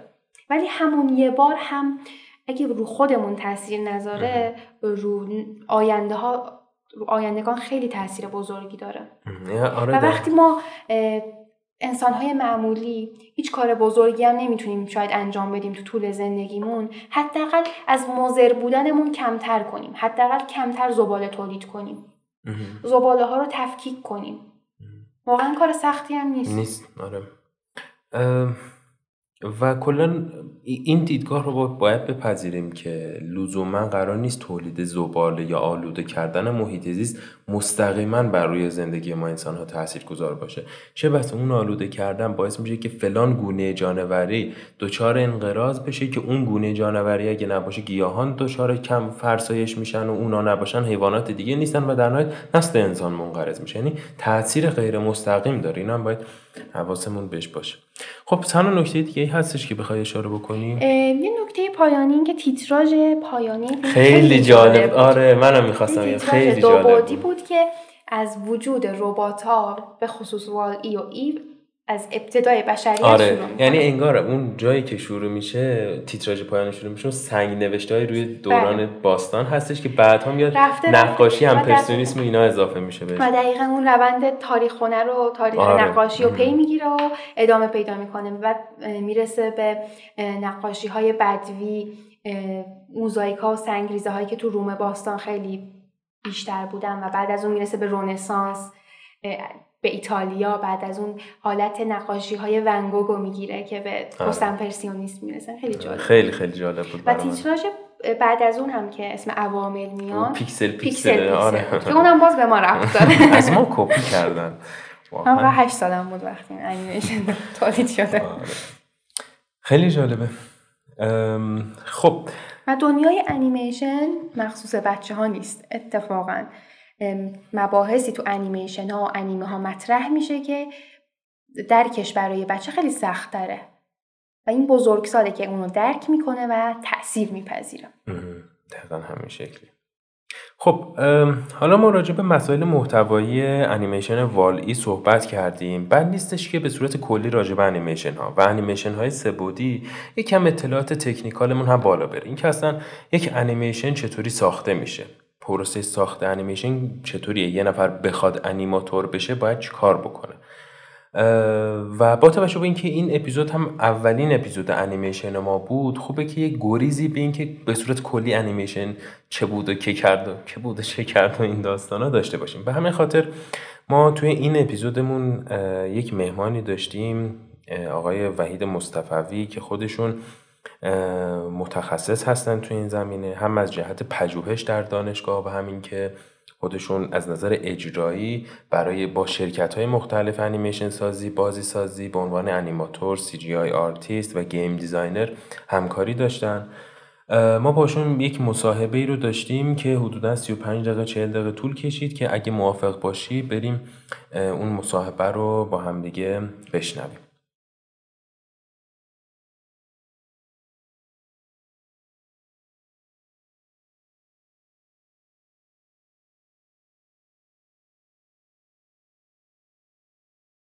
سلام به آقای مصطفوی خیلی خوش اومدید به پادکست اوتوپیا. خیلی خوشحال هستیم که توی این اپیزود با انیمیشن والی در خدمتتون هستیم. ممنون میشیم اگر در ابتدا برای شنوندگان پادکست اوتوپیا خودتون رو معرفی بفرمایید تا بعدش بریم سراغ سوالات. منم سلام عرض کنم به شما و تمام شنوندگان عزیز. بنده سید وحید مصطفوی هستم. جنرالیست گرافیک سبودی حدود حالا بیشتر از 15 16 سالی که تو حوزه انیمیشن فعالیت می‌کنم توی مقیاس کوچیکتر توی مقیاس شهر و استان خودمون. و حالا مدتیه که توی حوزه تولید محتوای بسری برای محیط های real time فعالیت می‌کنم برای game و شبیه سازها در خدمتتون هستم. خیلی ممنون از دعوتتون. خیلی ممنون از شما. اولین سوالی که داشتیم راجع به انیمیشن های سه‌بعدی بودن که چرا این انیمیشن ها اینقدر مهمن و امروز خیلی بیشتر از این جور انیمیشن ها تولید میشه؟ بله تکنیک CGI حالا کارهای سه‌بعدی رو که ما الان هم بیشتر انیمیشن هایی که ساخته میشن رو می‌بینیم که با این تکنیک ساخته میشن. و البته خب این رو فراموش نکنیم که کارهای دو بعدی کلا کنار گذاشته نشدن. کارهای دو بعدی هم انجام میشن و خیلی فضاسازی ها و art direction های خیلی خاص و خوبی دارن در کنار کارهای سه بعدی ولی خب کارهای سه بعدی هم خیلی خوب پیش اومدن و تبدیل شدن به یک تکنیک محبوب برای تولید آثار انیمیشنی. و همینطور که حالا می‌دونید برای تولید خیلی چیزها در کنار بحث entertainment و سرگرمی و بحث انیمیشن که کنارش حالا ما بحث جلوه های ویژه سینمایی رو داریم همین تکنیک CGI تو این زمینه هم استفاده میشه و خیلی کاربرد داره. حالا این به خاطر پیشرفت کامپیوترها و اضافه شدن کامپیوترها توی پروسه تولیده و بیشتر شدن استفاده از کامپیوترها. اینکه کامپیوترها خب قوی تر شدن و ابزارهای تولید شیفت داده شدن به سمت این ابزارها و حالا نرم افزارهایی که توسعه داده میشه و همینطور که می‌دونید حالا هر سال پیشرفت هایی که اتفاق میفته توی این حوزه توی بهینه سازی هم از نظر سخت افزاری هم از نظر نرم افزاری باعث شده که یک تکنیک محبوبی بشه. حالا ممکنه که این رو هم داشته باشیم که بحث اینکه استودیوها بیشتر علاقه دارن که با این تکنیک تولید کنن افرادی هست که حالا این ابزارها رو بیشتر می‌شناسن. یعنی افرادی که از این ابزارها استفاده می‌کنن اینها حالا افراد و استعدادهای زیادی که تو این زمین هستن باعث میشه که استودیوها برن به سمت تولید آثار با این تکنیک های CGI و تولید آثار سبودی خیلی عمالی. آقای مصطفی حدودا ما می‌دونیم که خب در دههای 80 و 90 میلادی انیمیشن ساخته می‌شد ولی خب با تکنولوژی اون زمان ساخته می‌شد. می‌خواستیم ازتون بپرسیم که این سیر سعودی و پیشرفتی که انیمیشن های سبودی طی سالهای اگر بهتر بگم طی دو دهه اخیر سه دهه اخیر اتفاق افتاده این به صورت کلی از چه زمانی شروع شده و چه شرکت هایی پیشگام بوده؟ اونطوری که من یه اطلاع کمی دارم مثلا از وقتی که استیو جابز شرکت پیکسار رو خریداری کرد انیمیشن های سبودی پیشرفتی چشمگیری داشتن مخصوصا با آثاری مثل توی استوری ها اینو به صورت کلی ممنون میشم اگر بفرمایید که این روند سعودی انیمیشن های سبودی حدودا از چه بازه زمانی آغاز شد و چه عواملی داخل بودن؟ بله. همینطور که حالا اشاره کردید استودیوی پیکسار و آقای لستر یکی از این افراد تاثیرگذار هستن تو این حوزه. اینکه حالا اینها با با سرمایه گذاری استیو جابز اومدن و این استودیو رو تأسیس کردن. حالا هم برای بحث تولید انیمیشن برای سرگرمی و هم برای بعضی از شبیه سازها. حالا حتما در مورد استودیو پیکسار اگر مطالعه بکنید و حالا استودیو و شرکت های دیگه ای که تو این حوزه فعالیت کردن می‌بینید که حالا بحث entertainment خب یکی از شاخه که این محتوای گرافیکی کامپیوتری سبودی توش استفاده میشه و بحث های دیگه ای هست. حالا استفاده های توی شبیه سازها یا استفاده های توی صنایع که اینها هم توی فکوس کاری این شرکت و این مجموعه موقع شروع کار بوده. ولی خب بعدا فکوسشون بیشتر رفته توی زمینه تولید انیمیشن و entertainment. این که بله این تکنیک توی این دهه‌های اخیر بله خیلی مسیر خیلی جالبی رو طی کرده. حالا تلاش های اولیه رو ما وقتی می‌بینیم با اون تکنولوژی اون موقع و تلاشی که برای بازآفرینی دنیای واقعی در حقیقت اتفاق میفته این تلاش ها رو ما می‌بینیم. خب اول کار می‌بینیم که خب آره استودیوها سعی می‌کنن که برن به سمت رئالیسم و این رو بیشتر توسعه بدن. ولی خب خیلی خوبه که توی سالهای اخیر می‌بینیم که از این فضای رئالیسم هم یه مقدار فاصله گرفته شده و میرن بیشتر سمت کارهای استایلایزد. میرن بیشتر سمت کارهایی که سبک هنری خاص خودشون رو داره مثالی که می‌زنم مثلا انیمیشن Spider-Man Into the Spider-Verse که حالا برنده اسکار انیمیشن اون سال هم شد یکی یه نمونه از این آثاره. یا همین انیمیشنی که اخیرا اکران شد انیمیشن Bad Guys که من نگاه می‌کردم خب خیلی خوب. هر دو با تکنیک سه‌بعدی ساخته شدن ولی خب اون فضای stylized و اون فضایی که فاصله می‌گیره از اون حالت رئالیسمش که اصلا بهش میگیم NPR نان فوتوریالیستیک میرن به این سمت. حالا مثال دیگه هم از میچلز ورسیس ماشینز مثلا یکی از این کارهای خوبه که باز میشه در موردش صحبت کرد. بله. حالا نمی‌دونم تونستم که سوالتون جواب بدم یا اگر از جایی موند بگید تا بیشتر صحبت کنیم در موردش. خیلی ممنون. یه سوال کلی چه گروه هایی تو تولید انیمیشن سبودی نقش دارن اگه بخوایم به صورت خلاصه نگاه کنیم؟ آره خب سیر تولید انیمیشن هم خیلی شبیه سیر تولید آثار سینمایی وقتی کلیت رو نگاه می‌کنیم. که تقسیم میشه به مراحل پیش تولید و تولید و پس از تولید. ولی خب اینا فعالیت ها و تسک هایی که تو این اتفاق میفته یه مقدار متفاوت تره خب پروسه تولید که مطمئنا کاملا متفاوته ولی خب توی پیش تولید و post production و پس تولید هم تفاوت های زیادی داره با آثار سینمایی. ولی خب کلیتش اینه. این که به عنوان مثال بحث ضبط صدا بیشتر توی پیش تولید اتفاق میفته. خب این منحصر به انیمیشنه. و حالا اون تحقیقات و مسائلی که می‌دونید برای پیش تولید اینا رو من بیشتر در مورد صحبت نمی کنم بیشتر focus می‌کنیم روی قسمت تولید که برای کارهای CGI ما یه سری فعالیت هایی رو داریم که این فعالیت ها نهایتا یک انیمیشن رو شکل میدن.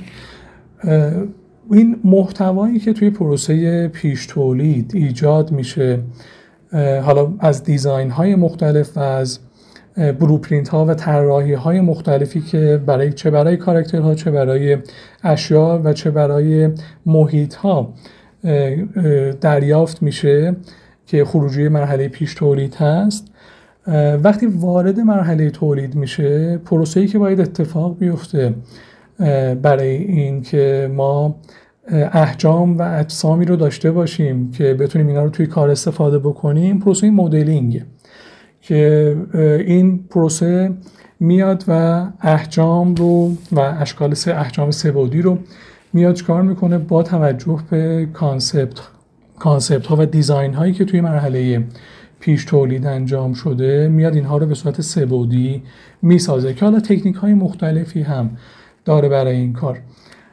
بیشتر حالا در مورد ریز تکنیک ها صحبت نمی کنیم. ولی نتیجهش چه میشه؟ نتیجهش یک داده ای میشه که ما می‌تونیم به صورت یک حجم سه‌بعدی این رو توی کامپیوتر داشته باشیم و بتونیم که از هر زاویه‌ای که می‌خوایم این رو ببینیم.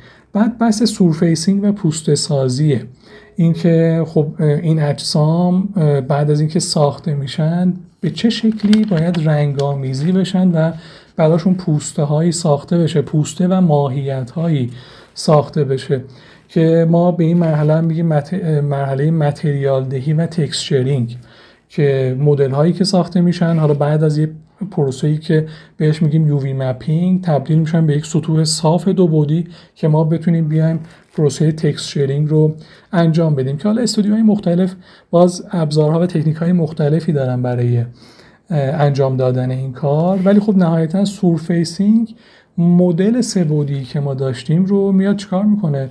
به صورت یک مدل رنگامیزی شده و رنگ هایی که داره ماهیت هم هستن. این که ما می‌بینیم که بله قطعاتی روی این مدل هست که شیشه است. حالا در مورد انیمیشن والی هم اگه قرار باشه که صحبت بکنیم مثلا همین رباتی که توی والی هست همون کارکتر والی رو اگه در نظر بگیرید یک حجم مشخصی داره و این حجم روش رنگامیزی و ماهیت دهی مشخصی داره. این متریال هایی که ما روی این اجسام می‌بینیم اینها همشون طراحی میشن بر اساس حالا اون محاسباتی که توی موتور رندر انجام میشه که حالا انشاءالله بعدا در موردش در ادامه در موردش صحبت می‌کنیم.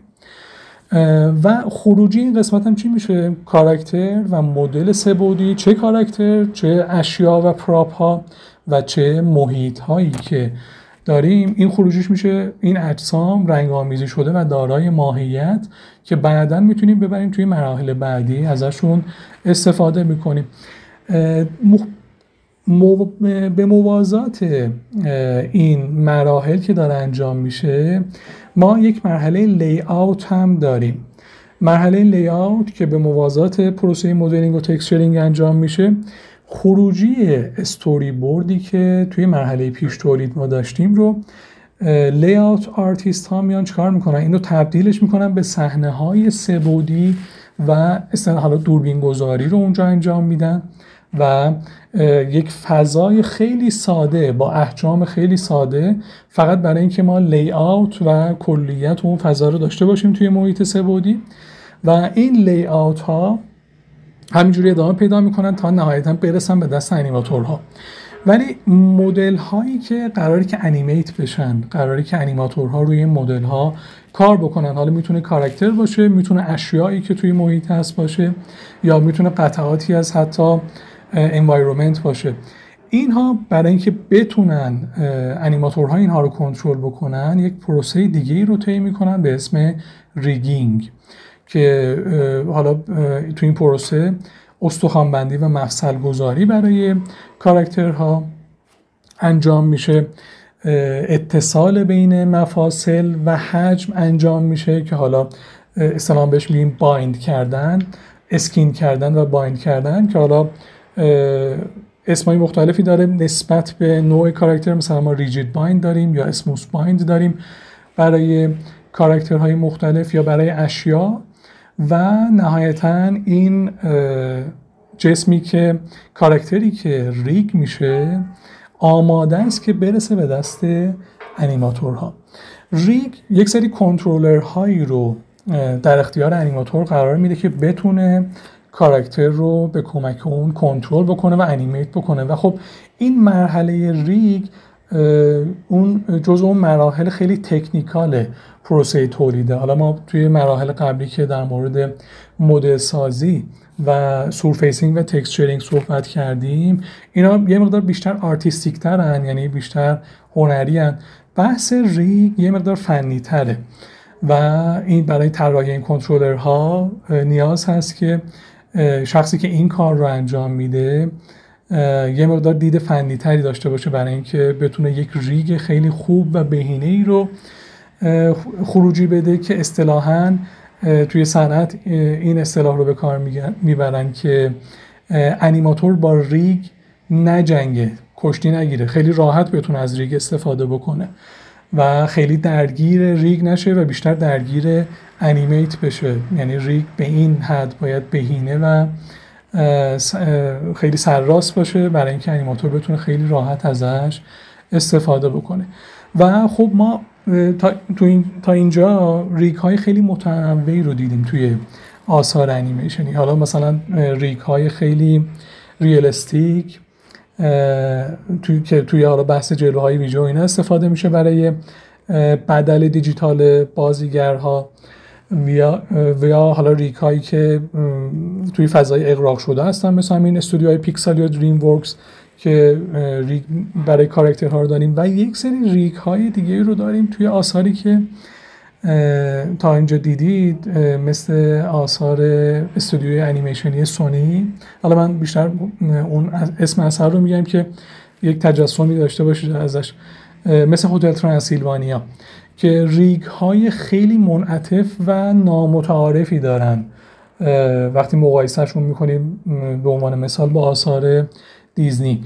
که حالا بیشتر کارگردان هایی که اونجا درگیر بودن حالا تو همین انیمیشن هتل ترانسیلوانیا بیشتر silhouette و شکل سازی و کنترل ماکس یعنی کنترل بیشتر روی کاراکتر براشون مهم بوده که یک سری rig هایی رو می‌سازن که خب خیلی تفاوت خیلی زیادی داره با rig هایی که مثلا توی انیمیشن های پیکسار ما می‌بینیم. و نهایتا چه اتفاقی میفته layout ی که آماده شده و rig ها و کاراکتر rig شده ای که آماده شده و محیط هایی که آماده شده می‌رسه به دست انیماتورها. و انیماتورها حالا بر اساس همون layout و استوری بورد یا story reel ی که در اختیارشون هست چکار می‌کنن؟ اون پلان رو که در اختیارشون قرار گرفته انیمیت می‌کنن. و حالا بحث انیمیشن انیمیت رو دیگه خیلی بازش نمی کنم چون خیلی بحث مفصلیه و اون بحث قوانین دوازدهگانه انیمیشن رو که حالا توی بحث انیمیشن دو بودی هم داریم توی بحث انیمیشن سه بودی هم خیلی از اون قوانین صادقه. انیماتورها میان چکار می‌کنن؟ کاراکترها رو و در داخل اون محیط ها بر اساس لیاوت و استوری بورد و استوری ریلی که در اختیارشون هست انیمیت می‌کنن. و خروجی کار اونها میره برای نورپردازی و رندر که نهایتا نورپردازی توی محیط انجام میشه و برای پردازش نهایی کارها میرن برای render که حالا بحث render و موتور render و تعامل اون با همون بخش های قبلی که بحث surfacing و نورها هستن اینا در کنار هم خروجی نهایی تصویری کار رو میدن توی مرحله تولید که بعدا هم میره توی مرحله post-production که بعدا صدا گذاری انجام بشه. حالا اگر post effect هایی هست اینها انجام بشه. اگر انیمیشن به شکل لایه لایه render شده مرحله compositing رو داریم و نهایتا می‌رسیم به خروجی کار. خیلی ممنون از شما. پس اگر من به صورت خیلی خلاصه یه مروری بکنم پس اگر ما بخوایم انیمیشنی رو بسازیم در وهله اول باید بر اساس اون استوری بورد ها و اون طرحهای از پیش آماده شده ای که هست بیایم مدل سه‌بعدیمون رو می‌سازیم. بعد وارد فرایند material دهی و texturing میشیم و بعد از اون وارد فرایند rigging میشیم که در واقع استخوان بندی اون کاراکتر مشخص میشه و تحویل انیماتور داده میشه. انیماتور بر اساس اونها انیمیشنش رو پیاده سازی می‌کنه. به موازات همه اینا فرایند layout هم قرار می‌گیره و بعد از اون وارد بخش نور پردازی میشیم و در نهایت render گیری میشه و خروجی کار در میاد. پس به صورت کلی استراکچر ساخت یک فیلم انیمیشن به این صورت هستش.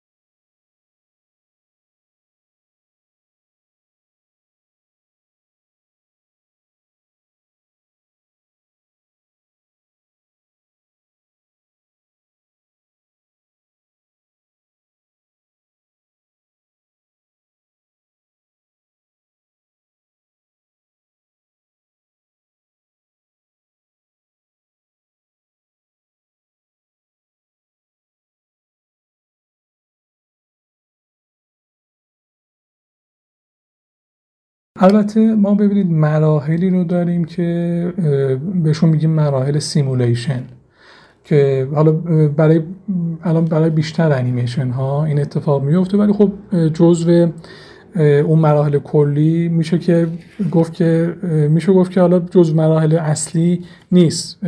جزو یکی از مراحلیه که polish و کار رو کار می‌کنه؟ کار رو این مقدار بهترش می‌کنه. بحث simulation هم بعد از اون قسمتی که ما فعالیت های مربوط به animate و animate انیماتورها بعد از اینکه روی اون صحنه ها کار می‌کنن و اون پلان ها کار می‌کنن می‌تونیم که ما وارد بحث simulation هم بشیم که حالا میشه بحث شبیه سازی حالا موهای کاراکتر یا لباس کاراکتر یا حالا توی بعضی از آثار شبیه سازی crowd و جمعیت.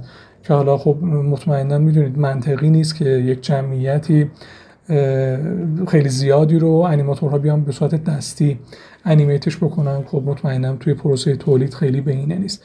این مرحله simulation رو هم ما داریم که بیشتر توی آثار بزرگتر شاهدش هستیم.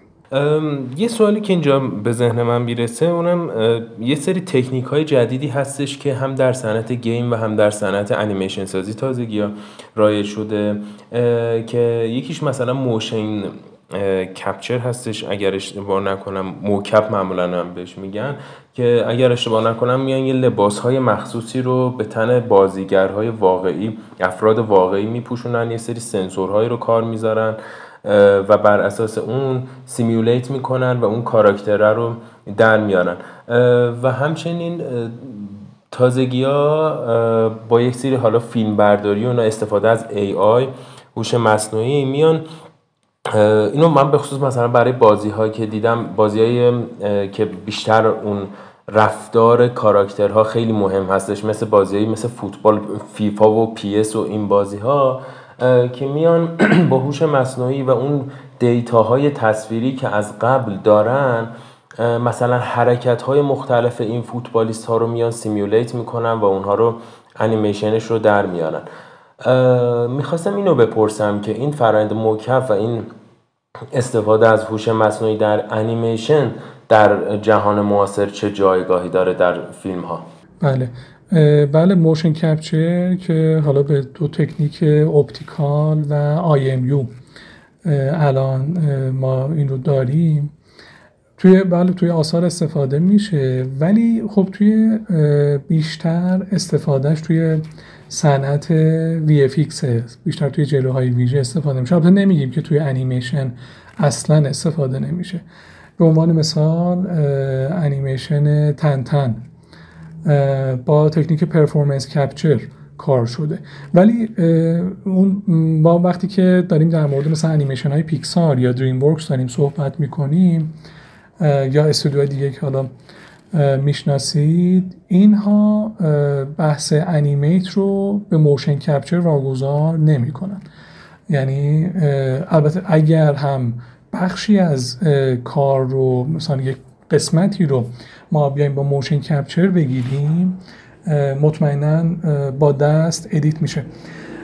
حالا این رو می‌تونیم معادلش رو توی انیمیشن دو بعدی ما توی آثار خیلی قدیمی تر ما تکنیک رو داشتیم به اسم روتوسکوپی توی انیمیشن دو بعدی که حالا توی بحث جلوه های ویژه بحث روتوسکوپی رو داریم که حالا یه فعالیت های دیگه رو شامل میشه. تکنیک روتوسکوپی توی انیمیشن دو بعدی اینجوری بود که یک فیلم live action ی رو می‌گرفتن یعنی از بازیگر فیلم می‌گرفتن و حالا روی یک میز خاصی فریم به فریم این فیلم رو project ش می‌کردن روی میز نور که انیماتور دقیقا حرکت ها رو بیاد و چکار بکنه از روی اون حرکت های بازیگر ترسیم بکنه که حالا توی انیمیشن خیلی زیادی مثلا توی انیمیشن سفید برفی و هفت کوتوله دیزنی انیمه همه انیمیت های مربوط به کاراکتر سفید برفی اگه اشتباه نکنم با این تکنیک. کار شده. و خیلی از کارهای دیگه که تو اون دوره کار شده بیشتر کارهای برادران فلچر مثلا با همین تکنیک کار شده. ولی خب بحث اینه که وقتی ما حالا من اینو به خاطر این مثال زدم بحث روتوسکوپی رو.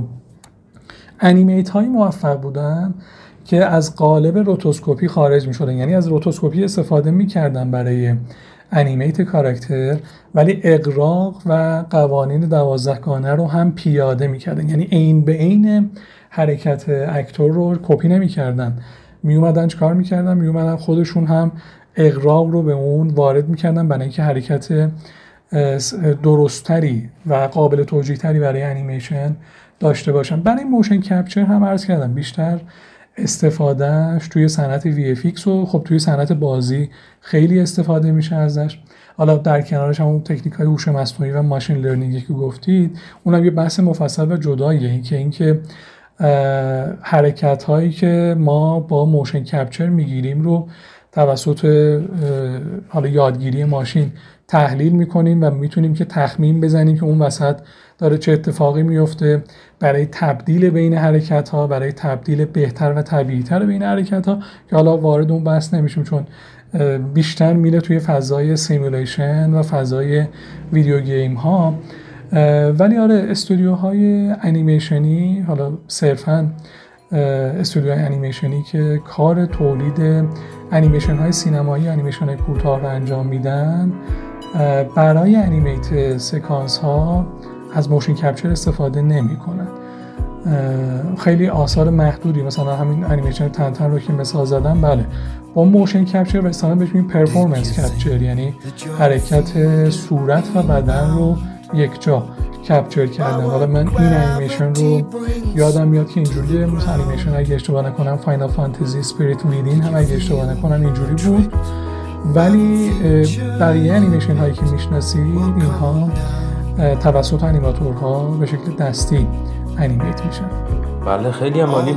خب اگر کم کم بخوایم وارد بحث خود انیمیشن والی بشیم شما در رابطه با نورپردازی هم صحبت کردید در انیمیشن ها و اهمیتش. اون چیزی که در رابطه با والی هم به نظر می‌رسه که شاخص باشه تکنیک نورپردازی این انیمیشن هستش. و با توجه به اینکه انیمیشن والی سال 2008 ساخته شده یعنی حدودا 12 سال از این حدودا 14 سال پیش ساخته شده. به نظر می‌رسه که روی نورپردازی این انیمیشن حساب ویژه‌ای باز کردن. در رابطه با اهمیت نورپردازی در انیمیشن های سبودی و مشخصا در رابطه با والی ممنون میشم اگر توضیحاتی رو بفرمایید. بله خواهش می‌کنم. بله نور اتفاقا حالا انیمیشن والی رو که گفتی یه استثنایی توی نورپردازی این هست. بله.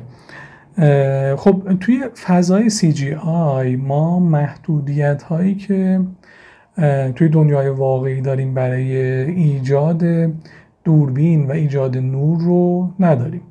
خب این هم خودش یه مزیت هم یه عیبه. حالا عیبش رو توی کارهای ضعیف می‌بینید که یه مقدار اون باز بودن دست طراح لطمه زده به کار. ولی مزیتش اینه که خب ما می‌تونیم نورهایی رو داشته باشیم توی محیط که هیچ سایه‌ای مثلا تولید نمی‌کنه. خب توی دنیای واقعی ممکن نیست.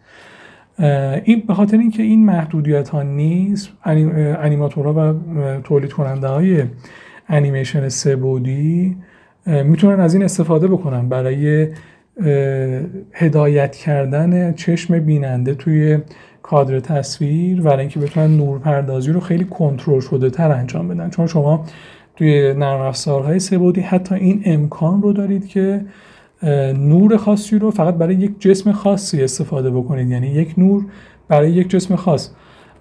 و این نور فقط اون جسم رو نور پردازی می‌کنه نه جسم دیگه ای رو که این یه نقطه قوت خیلی بزرگیه برای بحث انیمیشن. ولی خب جالبش اینه که توی انیمیشن والی آقای اندرو استاتون این نورپردازی دنیای واقعی رو در نظر گرفتن برای نورپردازی سکانس ها و توی انیمیشن والی. و آقای راجر دیکنز هم می‌دونید که توی این انیمیشن خیلی عجیب آقای دیکنز توی انیمیشن بیاد و کار سینماتوگرافی انجام بده چون حتما یادتون هست یه سری سکانس های live action و real هم توی انیمیشن WALL-E هست. بیشتر تمرکزشون روی رئالیسم و نورپردازی به صورت دنیای واقعی بوده و نورپردازی درون محیطی بوده. و از این تکنیک هایی که من در مورد صحبت کردم توی انیمیشن WALL-E سعی شده که استفاده نشه برای اینکه بیشتر واقعی تر باشه. حالا اگر مقایسهش بکنید انیمیشن والی رو با بقیه آثار پیکسار می‌بینید که پالت رنگی واقعی تری هم داره. و حالا یه مقدار پالت رنگی سردتر و حالا اونطور چون تو فضای دیستوپیایی که داره تعریف می‌کنه یه پالت رنگی خاصی داره. و خیلی متفاوته با بقیه آثار دیزنی. اگه اینا رو بذارید با بقیه آثار پیکسار اگه بذارید اینا رو کنار هم مقایسهشون بکنید.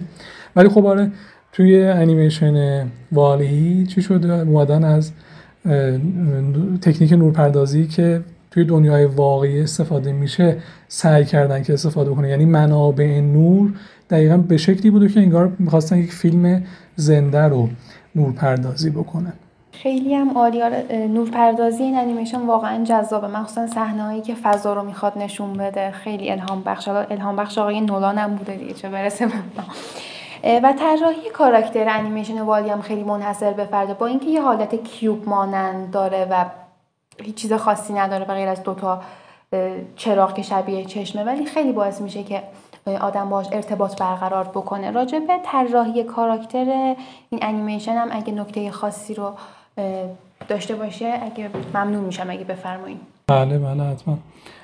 بله طراحی کاراکتر حالا خود شخصیت WALL-E و حالا اون دنیا سازی که اتفاق میفته ببینید این world building و اون تعریفی که توی انیمیشن ما می‌بینیم از کره زمین و اتفاقی که توی کره زمین افتاده و مردمی که گذاشتن رفتن و حالا این رباتی که تنها اگه درست یادم 700 ساله که تنها روی زمینه. و این design ه بله این design خیلی جالبه. حالا وقتی حالا این دو تا کاراکتر اصلی رو بذاریم کنار هم اینا رو با هم دیگه مقایسهشون بکنیم. design کاراکتر WALL-E و design کاراکتر EVE رو با هم دیگه اگه بخوایم مقایسه بکنیم خب می‌تونید ببینید. حالا این gap تکنولوژی 700 ساله رو همینجا می‌تونید ببینید. حالا توی داستان هم یه همچین توجیهی داره. که WALL-E تکنولوژی 700 سال پیشه EVE تکنولوژی امروزه که خیلی design گردی داره. ولی خب چی مطلبی که در مورد انیمیشن WALL-E و design کاراکترهاش هست اینه که حالا بیشتر تمرکزم روی design ربات هاست. حالا design انسان ها رو که دیدیم و اون اتفاقی که توی فضا براشون میفته البته فکر کنم الان می‌تونیم انیمیشن WALL-E رو spoil ش بکنیم دیگه چون به قول شما 14 سال از روش میگذره. فکر نکنم که بله. کسی باشه که ندیده باشه این انیمیشن رو. و اتفاقی که برای کاراکترهای انسانی میفته خب اینا design مشخصی دارن یعنی توجیه داره توی داستان و توضیح میده این رو. ولی design ربات ها و خب ربات ها خب ستاره های این انیمیشن هستن. design ربات ها خیلی functional ه خیلی عملکردیه و design مثلا humanoid ندارن همشون. design، design شون انسانوار نیست. به خاطر task ی که دارن انجام میدن و به خاطر فعالیتی که دارن انجام میدن و با محوریت اون task design شدن ربات ها و خب این خیلی جالبه که حالا تعداد خیلی زیادی رباتی رو ما می‌بینیم. حالا بعد از اینکه WALL-E و EVE با اون شاتل میرن می‌رسن به اون سفینه Axiom. اونجا خب design های مختلفی توی ربات ها ما می‌بینیم ولی خب آره تمرکز روی design functional بوده. و حالا تفاوت کاراکترها و اون تفاوت گفتم gap تکنولوژی 700 ساله ای که توی design WALL-E بوده و توی design بقیه ربات ها بوده این رو هم اونجا می‌بینیم. ولی خب در کل اون design مکعبی شکل WALL-E رو بذارید در کنار design خیلی aerodynamic کاراکتر EVE این دو تا کاراکتر متفاوت رو داره ما نشون میده. حالا همین design کاراکتر WALL-E که گفتید که دو تا چشم داره خب جالبه بدونید. من یه جایی میخوندم. توی rig کاراکتر WALL-E فقط برای صورت WALL-E برای expressive بودن صورت WALL-E 50 تا کنترلر طراحی شده فقط برای صورتش. حالا خیلی کاراکتر ساده ای ها. از نظر design و وقتی کلیت رو نگاه می‌کنید خیلی کاراکتر ساده ایه. ولی برای expressive بودن و اون عواطف احساسات انسانی که می‌تونه فقط با دو تا چشم و چند تا قطعه متحرک نشون بده فقط 50 تا کنترلر برای صورتش استفاده شده. بقیه قسمت های بدنش بکنن بله این رو در مورد design این کاراکترها داریم. و مثلا من هم خونده بودم که برای طراحی EVE از آقای جاناتان آیوم کمک خواستن که طراح iPod بوده. بله بله یکی از designer های Apple بوده بله درست و دوربین چشمی WALL-E رم از همون دوربینایی که موقع تماشای مسابقه ورزشی که اگه با صحنه مسابقه فاصله دارن با یه دوربینی نگاه می‌کنن از همونو الهام گرفتن. یعنی از چیزای خیلی ساده. ولی در عین حال خیلی باورپذیرم هست. درسته این به خاطر همون طراحی functional ه دیگه که کاراکترها جوری طراحی شده حالا بیشتر ربات ها که عملکردشون اون محور اصلی دیزاینشونه.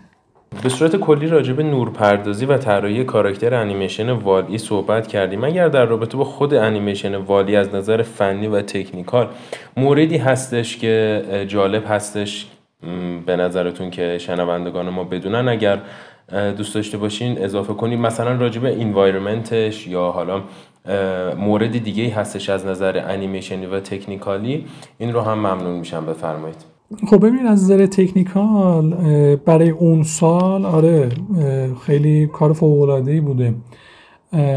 حالا بیشتر اون بحث رندرش که توسط اون رندرر داخلی استودیوی پیکسار که رندرمنه انجام شده.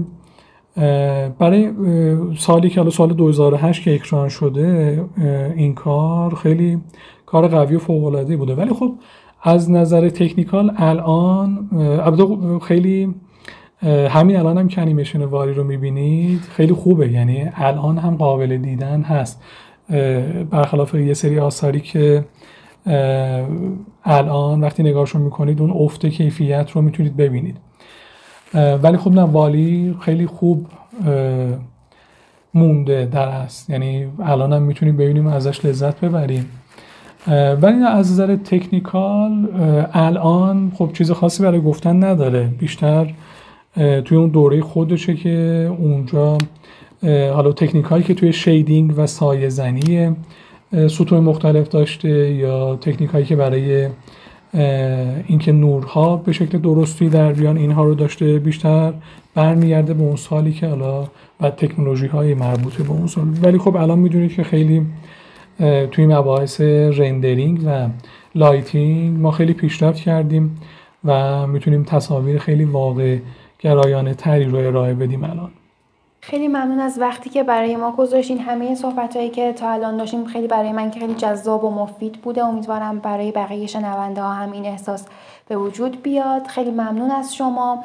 حضور شما تو پادکست اوتوپیا برای من شخصا خیلی افتخار بزرگی بود. من هم خیلی استفاده کردم به شخص خیلی از موارد رو.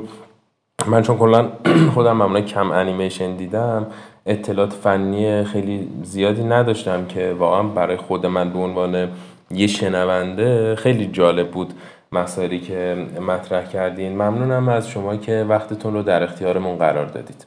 خواهش می‌کنم. ممنون که دعوت کردید و امیدوارم که مطالب برای شنوندگان عزیز هم مفید باشه. خیلی ممنون از شما. ممنونم متشکرم. خب مسابقه ما رو با آقای وحید مصطفوی شنیدید. امیدوارم که براتون جذاب بوده باشه. برای ما دوتا که جذاب بود. و مرسی که تو این اپیزود هم با ما همراه بودید. ما از اپیزودهای بعدی قراره که به مسائل روانشناسی بیشتر بپردازیم. کماکان یادمون هستش که ما مجموعه اپیزودهای در رابطه با تاریخ سینما و موسیقی متن داریم. اونها رو قراره که ادامه بدیم. در رابطه با کارگردان ها قرار صحبت بکنیم. خلاصه که منتظر اپیزودهای ما باشید که برنامه های جذابی رو داریم.